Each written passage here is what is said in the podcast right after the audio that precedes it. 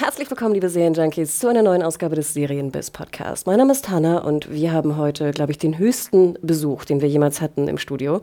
Und zwar haben wir nämlich einen Captain zu Besuch. Stell dich doch einmal bitte selber vor. Hi Anna, äh, mein Name ist Mark Rissmann und ich spiele Harry Strickland, den Anführer der Golden Company in Game of Thrones. Yay! Und ich weiß nicht, für die Serienjunkies-Fans da draußen, die es noch nicht wissen, äh, der Kapitän der Golden Company ist ein Deutscher. Du bist ein Berliner sogar und wohnst hier um die Ecke. ja, und danke für die liebe Anmoderation. Ich glaube, wenn die Leute jetzt gucken können, dann würden sie sehen, dass ich wahrscheinlich rot geworden bin. ja, ich bin Berliner. Ich bin äh, Südneukölln aufgewachsen. Dann musst du doch erstmal gleich erzählen, wie kommt es, dass du, du bist ausgebildeter Schauspieler, aber wie kam es dazu, dass du für Game of Thrones äh, auserkoren wurdest, muss man ja heutzutage fast schon sagen, oder? Wie, wie lief das Casting? Wie müssen wir uns das vorstellen? Ah, Casting für Game of Thrones. Also ich habe mich in den letzten drei Jahren eh ein bisschen mehr im internationalen Raum ausgebreitet mit The Last Kingdom, Into the Badlands, Riviera, Overlord.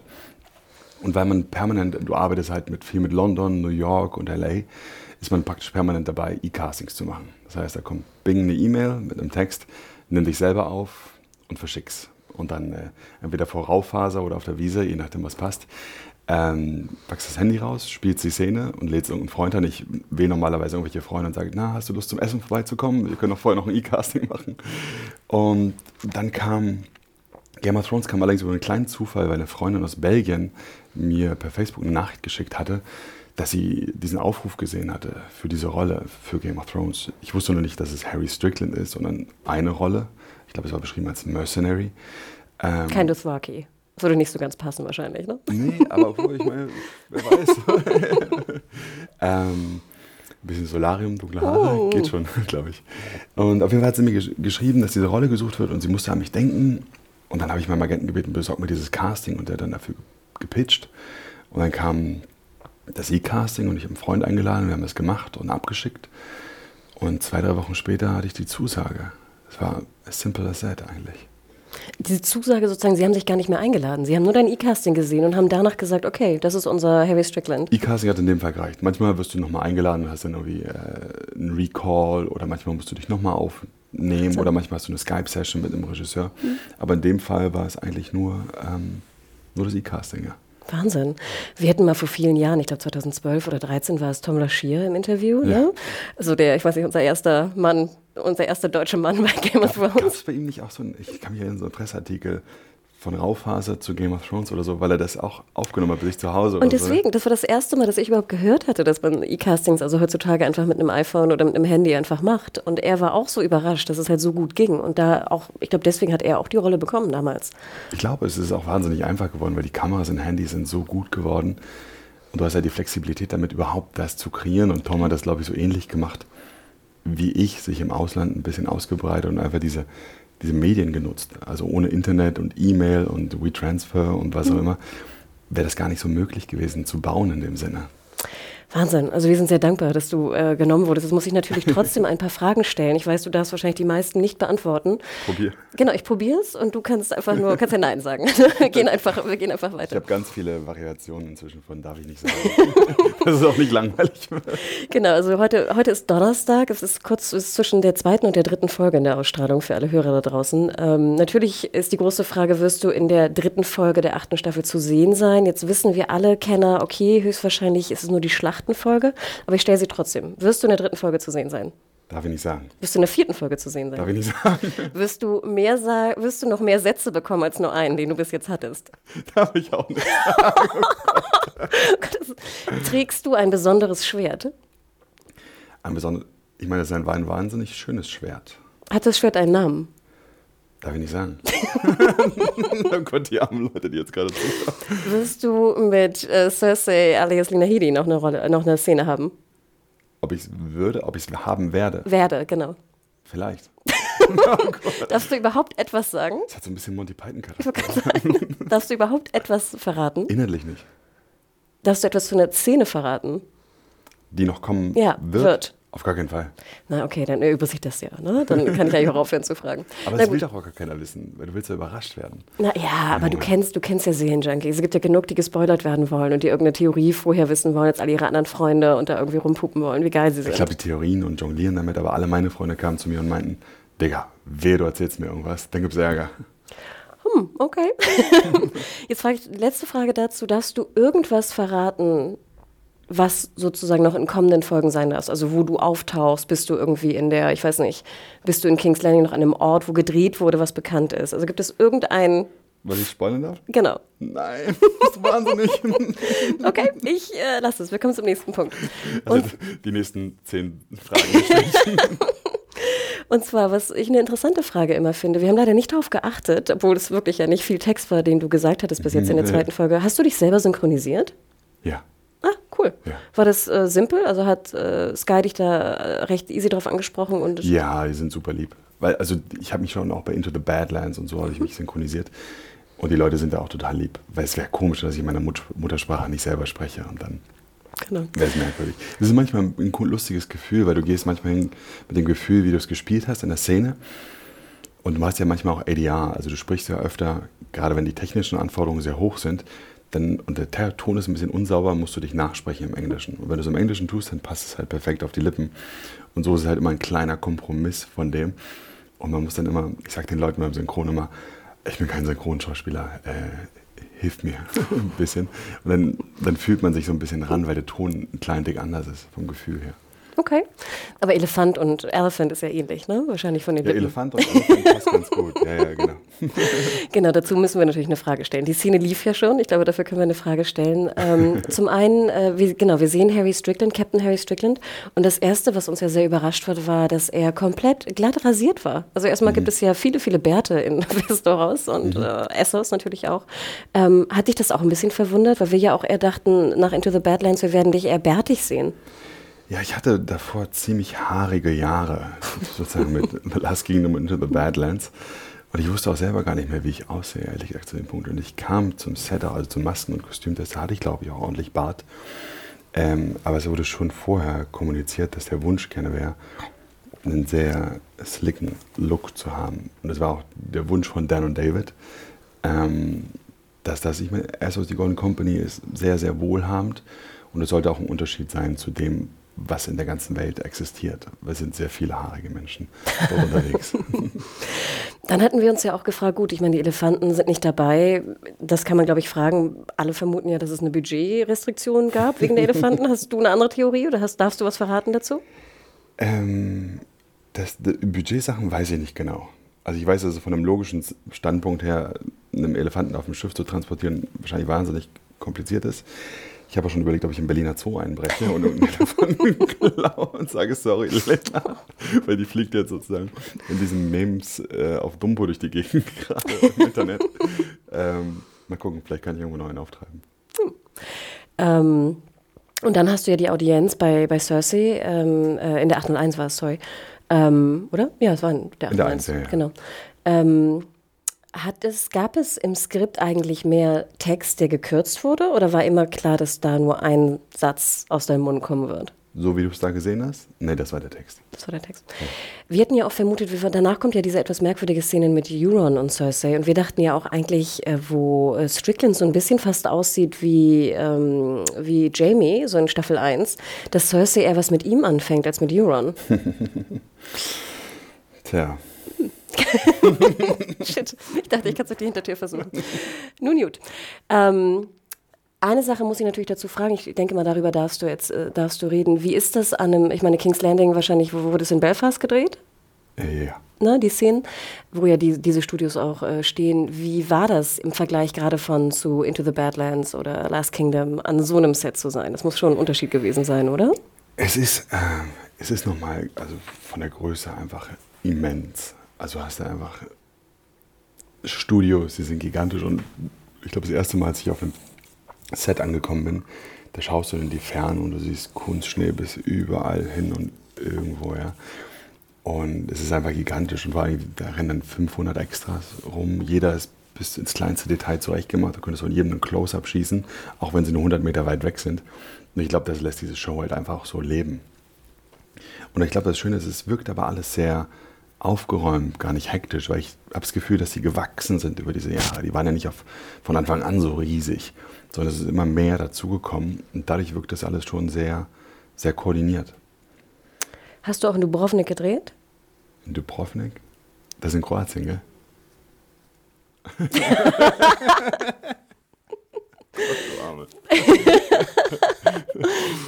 ähm, Okay, komme ich auch nicht weiter. Ähm, wie war denn diese, wir, wir diskutieren relativ oft im Podcast über die Bootszenen und wir sehen dich ja auf dem Boot und ja. wie du schon sagtest, die Golden Company ist natürlich, sie sehen alle sehr, ähm, sehr gut sortiert auf dem Boot aus. Ne? Du mhm. hast deinen Mann sehr gut unter Kontrolle. Man sieht dich von hinten, man sieht auch dein krasses Kostüm. Mhm. Wie schwer war das oder was war das Besondere an diesem Kostüm? Das Kostüm, ich glaube vom Gewicht, es hat schon ein bisschen Gewicht. Also ich würde mir bestimmt zehn 15 Kilo oder so, würde ich sagen. Also es ist nicht so, mhm. aber es sind viele Layer. Und ich glaube, du merkst dann in den Texturen, also ähm, das Kostüm ist, ist wahnsinnig. Du hast halt eine Hose, dann hast du eine Überhose, dann hast du drei, vier verschiedene Layer, bis es zur Rüstung kommt und so weiter. Ähm, und das ist halt auch relativ tight, das wird für dich auch angefertigt, bis es perfekt passt. Und es gibt dir auch eine gewisse Form, weil es schon ziemlich tight ist. Und äh, das dauert auch ein bisschen, das an- und auszuziehen das alles heißt, mit Bündchen ist und mm. hier und da und dann brauchst du mal zwei Leute, die dir ein bisschen helfen, oh. weil hinten noch was ist, wo du nicht rankommst. Kannst du auf die Toilette gehen oder? Ja, das geht schon. es ist mit ein bisschen Kniff, ja, geht's schon. Okay, aber man muss schon, also du bist zwei Stunden wahrscheinlich in der, im Kostüm und Make-up oder länger noch? In Kostüm und Make-up bei Game of Thrones war es jetzt nicht, ähm, nicht so lang. Also Into the Badlands hattest du ja ein mm. komplizierteres Make-up. Das Gesicht war jetzt nicht so, weil es mein eigener Bart war. Also, Ach echt? Krass. Ja, ja. Zum Beispiel Last Kingdom hatte ich dann so kleine Bart-Extensions im unteren Teil. Mhm. Also das alles im oberen Teil. Lustig, ich spreche immer so viel mit meinen Händen und ich merke gerade, das sieht ja gar keiner, wie ich damit rede. ähm, aber ähm, bei Game of Thrones, Haare und Make-up hat jetzt nicht so lange gedauert mhm. und Kostüm dann vielleicht eine Viertelstunde oder was. Ach so, okay. Das geht also ist jetzt nicht, ist mhm. nicht so wild, da gab es schon andere Sachen. Gehabt. Äh, gibt es ein, ich meine, du guckst ja wahrscheinlich auch Game of Thrones, oder? Ja. Hast du es vorher auch geguckt, geguckt geschaut, bevor ja, ich habe es seit, seit, äh, seit Staffel 1 geguckt. Also lustig, da war ich noch im Theater. Und, so, und dann kam diese Serie und dann ist sie so gewachsen und so. Und das ist lustig, dass man sich dann so parallel bewegt und irgendwann überschneidet man sich. Wer ist denn so dein liebster Charakter eigentlich aus äh, Game of Thrones?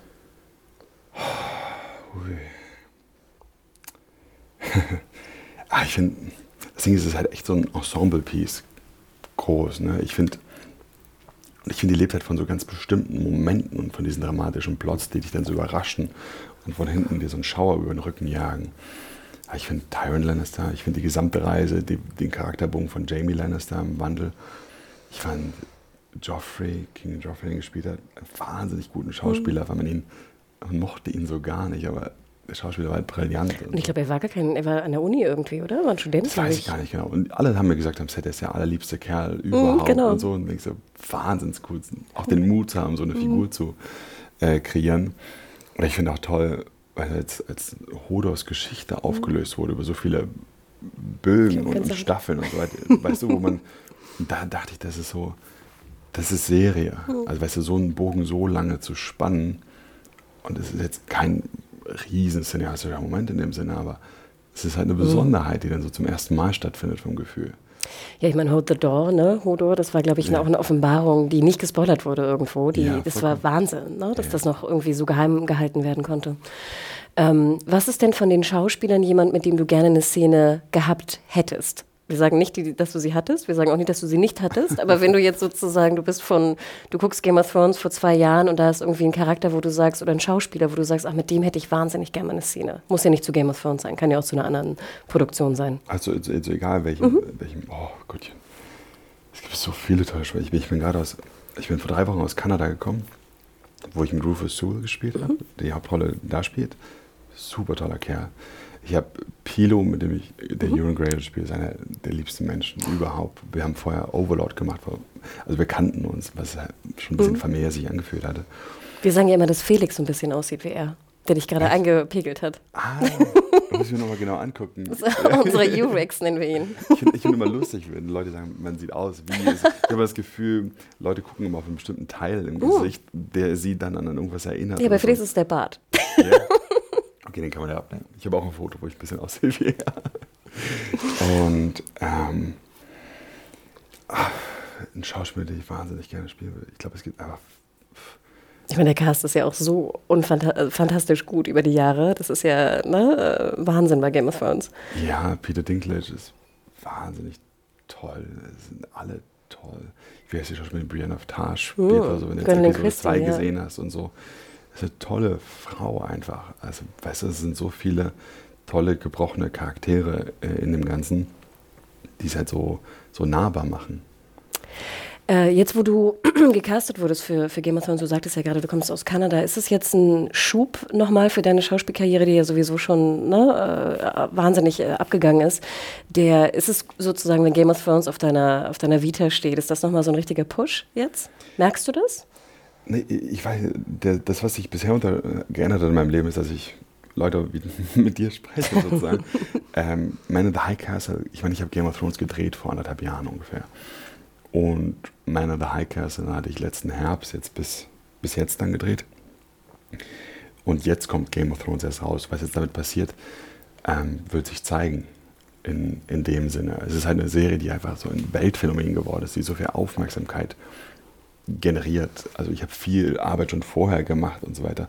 Nur die Aufmerksamkeit, mhm. dass, dass Leute jetzt mal in meine Richtung gucken, das geschieht jetzt durch, durch diese Serie. Und ich hoffe, sie schauen auch nicht nur auf mich in Bezug auf diese Serie, sondern in Bezug auf alles, mhm. was ich gemacht habe und was jetzt noch kommen wird. Ich glaube, Man of the Hikers, ich weiß es nicht genau, wann es rauskommt. Ich glaube, im Herbst, so, mhm. vielleicht Ende des Jahres. Ich, ich, ich, weiß es nicht ganz genau.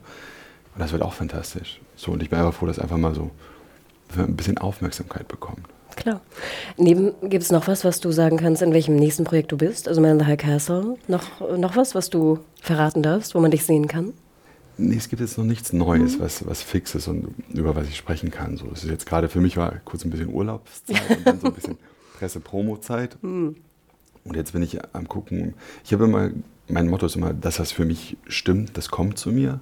Und so, also ich, ich, ich stress mich nicht. Ich habe Vorlieben für bestimmte mhm. Filme, für bestimmte Genres oder, oder was auch immer, aber ich habe immer das Gefühl, dass was stimmt, das kommt. Okay. Ähm, ich weiß, du, ne, du darfst natürlich über Game of Thrones nichts verraten, aber du hast es ja auch schon erwähnt, Man in the High Castle. Bist du denn ein großer Serienjunkie? Also gibt es, konsumierst du viele Serien? Und wenn ja, gab es da so eine Serie in letzter Zeit, die dich sehr fasziniert hat? Ich, hab, äh, ich, bin, ich bin Serienliebhaber, total. Und ich, ähm, Serien sind für mich dann halt wie lange Filme. So in dem Sinne, man hat auch das Gefühl, so sechs, sieben, acht Stunden was gucken, easy. Ne? ich habe dann früher auch, ich weiß gar nicht, wann das anfängt, war das so, als 24 rauskam oder mhm. sowas, weißt du noch? Ich glaube, es war so die erste Serie, die so ein bisschen, wo ich dann immer dachte, oh nein, ich habe eine Grippe, sondern yes, ich habe eine Grippe. Ich kann rechtfertigen, dass ich zwei Staffeln von irgendwas gucke. Ich weiß noch, der, der Binge einer Staffel 24 dauerte 18 Stunden und ich glaube 14 Minuten oder so. Und ich habe eine genau. Staffel, habe ich mal in einem in einem Schub gesehen. Hast du durchgeballert, ja? Genau, im wahrsten Sinne des Wortes. Ich auch. Ähm, aber ja, also krass, also bist du richtig ein Serienjunkie, kann man ja schon sagen. Nee, nee, ich habe das schon, das ist auch, ist auch, ich muss auch aufpassen, wenn ich was Neues anfange. Wenn ich jetzt was Neues anfange, was schon sechs Staffeln habe, dann habe mhm. ich ein Problem, weil dann findet mein Leben nicht statt. Wenn ich es liebe, dann muss ich es zu Ende gucken. Ich habe jetzt zum Beispiel, als ich Highcast gedreht habe, musste ich mir ja drei Staffeln Stimmt. anschauen. Und dann dachte ich auch so, na gut, vier Tage kriege ich hin. dann saß ich auf meiner Couch und mega gehuckt auch, ja, weil es super geil war. Ich war dann auch ein bisschen exhausted danach, dachte so, oh mein Gott, dann dachte ich, Marc, aber du arbeitest gerade. Beschwer dich nicht. Und so, nee, ich, ich liebe Serien total. Ich glaube, das letzte, was ich. Handmaid's Tale fand ich ganz toll und ich finde einfach, man ist halt diese Handlungsbögen über anderthalb Stunden, zwei Stunden sehr gewohnt gewesen und man hat immer auch das Gefühl gehabt, man weiß, wie sich ein Handlungsplot entwickelt, so, ne, wer ist der Hero oder hier und da. Ähm, und das drehen Serien halt auf den Kopf gerade. Und gerade auch Serien wie Game of Thrones, wo du nicht vorhersehbar weißt, was wird passieren. Und das hat viel Spannung da. Ich finde es immer toll, wenn ich überrascht werde, wenn es nicht vorhersehbar ist. Und wenn man ja auch merkt, ich meine, die, klar, es gab ja auch in den 90ern schon fantastische Serien, auch in den 2000ern, aber ich habe ich hab auch das Gefühl, dass natürlich sehr viele Autoren einfach wirklich endlich auch mal die Möglichkeit bekommen, diese interessanten Plots und Drehbücher umzusetzen in der Serie, ja. in der Serienwelt. Ne? Und wir haben so viele gute Serien wie nie zuvor, meiner Meinung nach. Ich glaube auch, also ich glaube, es gibt nie bessere Zeiten, um Schauspieler zu sein, in, in dem Sinne, weil hochqualitatives Material und wie auch immer, was in Writers Room kreiert wird und so Kollaborationen, aber da entstehen tolle Sachen. Und vor allem ein bisschen mehr Mut. Hm. Bisschen anderes Thema, aber würdest du auch kommen oder hast du schon Comedy gespielt? Wäre das nochmal interessant für dich? Hast, wir haben jetzt sehr viele Dramaserien genannt, gerade eben. Nee, Comedy wäre schon interessant. Mhm. Also ich habe immer, ich glaube, mein, mein Sweet Spot von Comedy wäre, wenn du eine Figur kreierst, die ehrlich ist, ähm, die aber so besonders ist, dass man drüber schmunzeln muss. Hm. Weißt du, was ich meine? Ich sehe gerade so Mockumentaries vor mir, das meinst du aber nicht, ne? Es müsste nicht Mockumentary mhm. sein, es, es müsste, ähm, ich, also jetzt sagen wir aufgesetzter Humor, mhm. so da duft, da duft, da duft, mhm. nicht so. Aber es gibt manchmal Charaktere, die so besonders sind in sich und die dann so verwoben sind, weißt du, sind sie humorvoll, sind sie gefährlich oder also weißt du, ah, verstehe. So, dass es so ein bisschen mehr eine Dimension hat als nur Comedy. Ja gut, aber das gibt es ja heutzutage auch schon. Ne? Ja, also ja, kannst, nee, ne? gibt's, gibt's, äh, gibt's auch. Aber ah, das wird doch super, auch spannend. Na ich habe auch Comedy-Castings auch und ich finde Comedy eine Riesenkunst. Also weil es eine Timing-Frage ist und, äh, und auch eine Mutfrage. Also ich finde gute Comedians, ja, Hut ab. Also wirklich. Nee, aber Supermarkt, dann wünschen wir dir wahnsinnig viel Erfolg bei, bei allem, was da kommt. Ähm, wir sehen dich jetzt erstmal bei äh, Game of Thrones äh, auf Sky jeden Sonntag und Montagnacht um drei, glaube ich, ne, bei Sky Atlantic. Ja, wie ich früh aufstehe, ja. Genau, genau. Und dann natürlich Man in the High Castle wird kommen. Sind wir auch sehr gespannt, was du da, darfst du verraten, wie viele Folgen du drin bist in der neuen Staffel? Äh, Man in the High Castle? Mhm. Ähm, ich glaube nicht, aber es sind ein paar mehr. Na gut. Und dann nochmal vielen, vielen Dank, dass du nach, äh, hier nach Friedrichshain in unser Büro gekommen bist. Und ähm, ja, danke dir. Danke dir.